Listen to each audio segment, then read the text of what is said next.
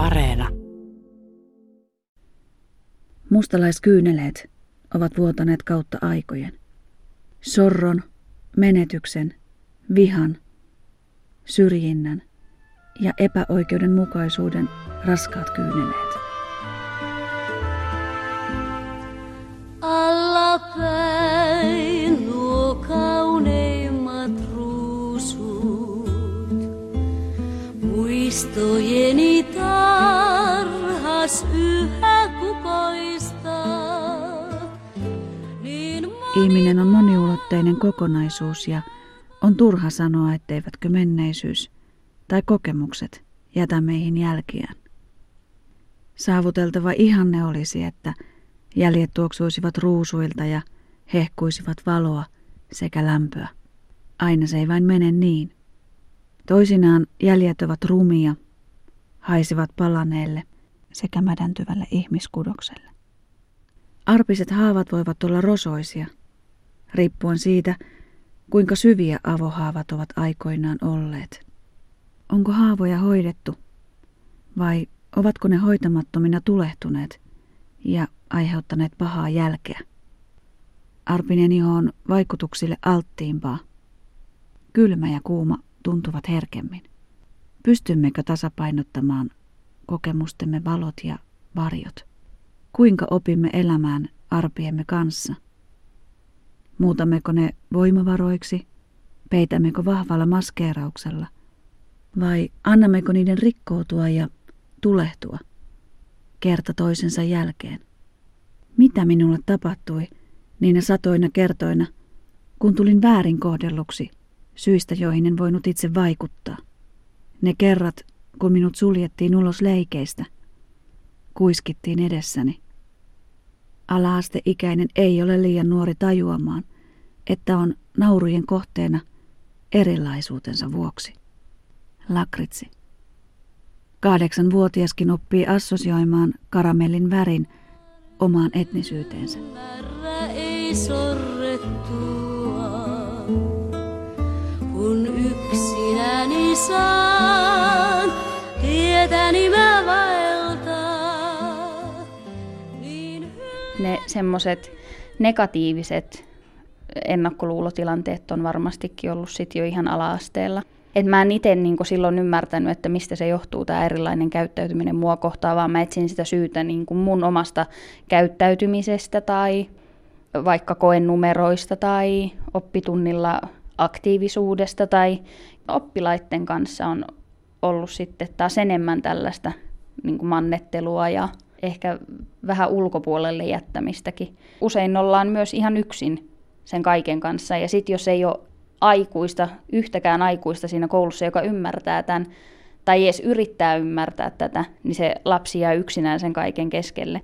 Totta kai mulla on ollut kavereita aina joka luokalla, eikä ne ole ollut niin romaneita, että mulla on ollut niin pääväestöstä ja ihan mistä väestöstä tahansa ystäviä, mutta mulla ei ole ollut yhtäkään kouluvuotta ilman syrjintäkokemusta. Tasapainoksi se, että mulla on ollut siellä aikuisia, jotka kohtelee mua yksilönä, niin se on ollut aika kauaskantoinen voimavara. yön hetket hiljaiset, Aika kului ja ensin niin ohuista naarmuista tuli syvempiä. Perusteettomat syytökset, epäilevät katseet, ilkeät sanat – osuivat aina samoihin kohtiin. Miksi minä joudun maksamaan jonkun toisen virheistä? Miksi joudun kantamaan reppua, joka ei ole omani? Hiusteni värillä, perimälläni, vaatetuksellani on merkitystä aikakaudella, jolla peruskoulun liitutaulun on korvannut sähköinen älytaulu. Onko kehitystä todella tapahtunut? Kohtalolta ei saa mitään tinkiä, kun kukat kuihtuu.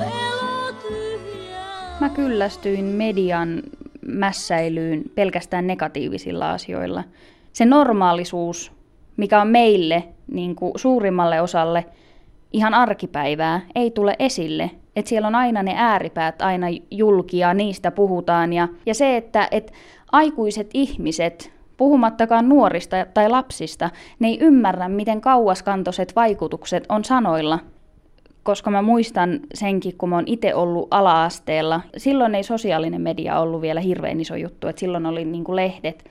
Et siellä jos luki jotain semmoista selkeästi, mikä niin kuin viittasi siihen, että et, et nämä on ollut romaneita, ketkä on ollut tekemässä tätä ja tätä ja tätä, niin kyllä siitä kuuli aina sinä päivänä. Seuraavana päivänä voi olla viikkokin, että siitä tiesi, että siitä tulee todella raskas viikko koulussa, koska joku jakso aina muistuttaa siitä, että te mustalaiset olette tällaisia. Syyllistettiin, vaikka mä en edes tiennyt, että mis, mitä on tapahtunut, mutta niinkin pieniä kuin ala-asteikäiset on, niin mietittiin, niin että no, meille tulee kiva koulupäivä. Et vaikka minä itse elän normaalia elämää. Mä käyn töissä, mä oon käynyt kouluissa, mä oon, mulla on ammatti, mä maksan veroja, mä elän niin kuin kuka tahansa muu suomalainen. Mutta se, että mä olen romani, niin riittää jollekin. Ja kuilu niin kuin levenee yhteisön ja muun yhteiskunnan välillä. Se yhteisön turva tulee koko aika korostetummaksi ja tärkeämmäksi. Tilanne, jossa on huonoa käytöstä mua kohtaan tai syrjintää mua kohtaan, niin nykyään mua vaan itkettää niin oikeasti, että et vieläkin mä joudun näihin tilanteisiin, no viikoittain tapahtuu, mutta ei joka päivä. Ja silloin kun niitä ei ole vähän aikaan tapahtunut, on jo niin periaatteessa normalisoitunut siihen, että on jo tottunut siihen normaaliin kohteluun. Ja sitten tulee tilanne, joka vetää maton pois jalkojen alta. Niin totta kai mulla on niinku tilanteita, jotka on nostattanut mussa semmoista niinku tosi syvää suuttumusta mutta mä, en, mä en voi siltikään reagoida niihin, niin kuin mun tunteet haluaisi. Niin kuin mun tekisi mieli kiljua tai huutaa yleensäkin, että miten, miten te voitte tehdä näin. Mutta sen mä pidän niin kuin rajana, että, että silloin kun tapahtuu näitä tilanteita, että mun tyttö ei ole paikalla, koska sen ei tarvitse tottua näihin. Et koskaan se ei ole semmoista, niin kuin, että, että mä yllättyisin, että mulle tehdään näin. Mutta mä en halua, että mun tyttö tottuu siihen samalla tavalla kuin minä olen tottunut.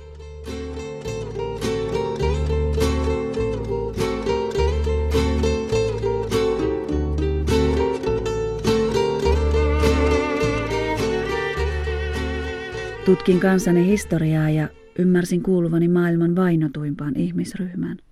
Mustalaiskyyneleet ovat vuotaneet kautta aikojen.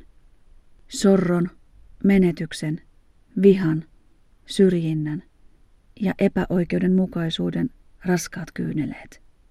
Niitä on kuivannut yhteisön turvaverkko, huolenpito, musiikki, tanssi, vapaus ja tietoisuus ikiaikojen Jumalasta. Kipu piirrettiin musiikissa sanoihin ja mustalaismolliin. Kaikki vuosisatojen saatossa koettu näkyi kiertolaiskansan kansallislaulussa – johon tiivistettiin joukkotuhojen aiheuttama tuska. Toinen puoli minusta nousi taistelemaan oikeudesta tasa-arvoiseen ihmisyyteen. Halusin osoittaa ennakkoluulot vääriksi.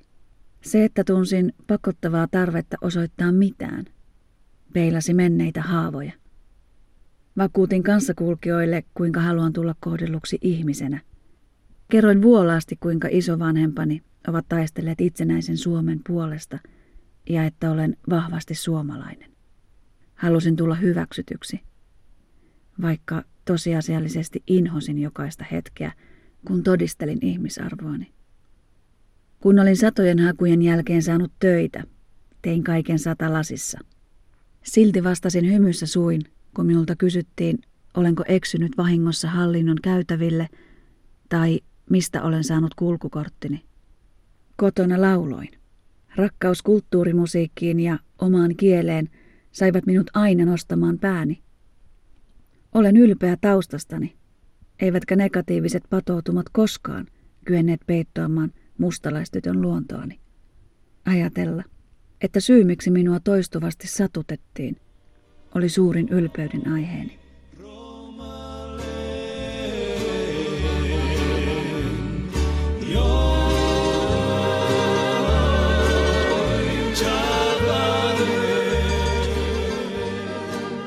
Kotonta tuleva tuki ja se, että, että mä saan olla sitä, mitä mä oon. Ja semmoinen omanlainen terve ylpeys siitä, että on erilainen, niin se, sekin on kantanut. Se keskustelu on se, minkä mä koen, että se on se väline, millä saadaan niin kuin ennakkoluuloja purettua. Jos mä joskus haluan ajatella sitä, että mun tyttö ei tarvii niin kuin käsitellä näitä samoja asioita kuin mä käsittelen, niin niistä on pakko saada puhuttua. Se, miten mä selviydyn, se fiksu käytös on enemmänkin se, että millä mä taistelen tätä kaikkea vastaan. Mutta kyllä mua harmittaa se. Ja et enemmänkin se, niin lapselliselta kuin se kuulostaakin, se itkettää mua. Mutta mä koen myös selviytymistä vaikka sen, että mä puhun näistä asioista hirveästi niin muiden romaniystävien kanssa. Yleensä se selviytymiskeino on se, että on vertaistukea. Joku, joka ymmärtää, on ollut siinä tilanteessa itsekin.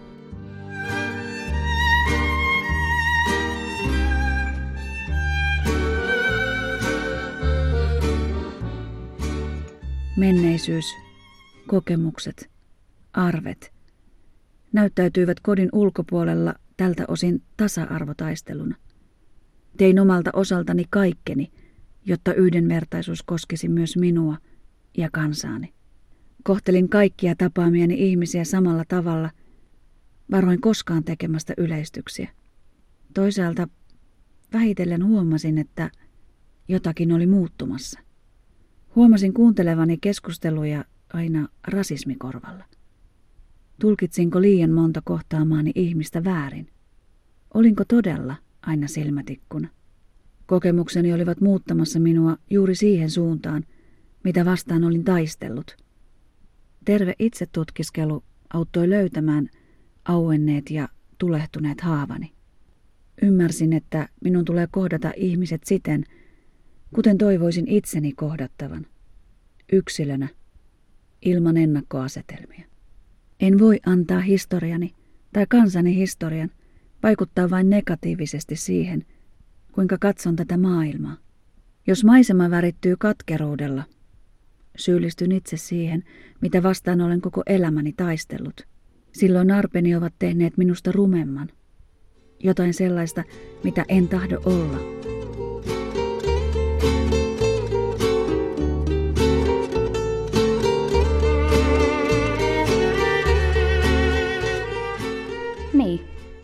ei voi antaa liikaa jalansijaa sille negatiiviselle kaikelle.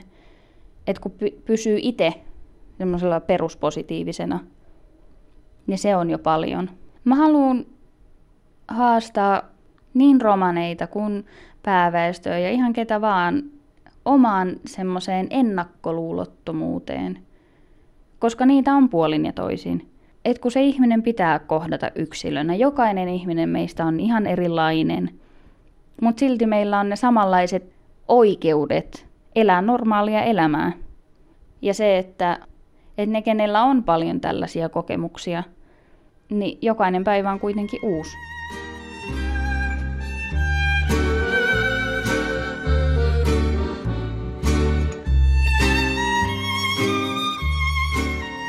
Arpeni ovat osa minua, mutta ne eivät saa määrittää sitä, kuka olen. Olen opetellut kantamaan ne ylpeänä, taisteluarpina. Ne ovat motivoineet tekemään oman osani, mutta ilman vääränlaista vastuuta muiden tekemisistä. Toisaalta arvet pakottavat säännölliseen itsetutkiskeluun. Ne ovat auttaneet ymmärtämään kipujani, mutta ilman itsesääliä pitämään puoleni silloin, kun minua kohdellaan väärin. Haluan, että arpeni kaunistavat minua, antavat minulle välineitä ymmärtää tuomitsemisen sijaan. Kohtele minua minuna, niin minäkin sinua, sinuna.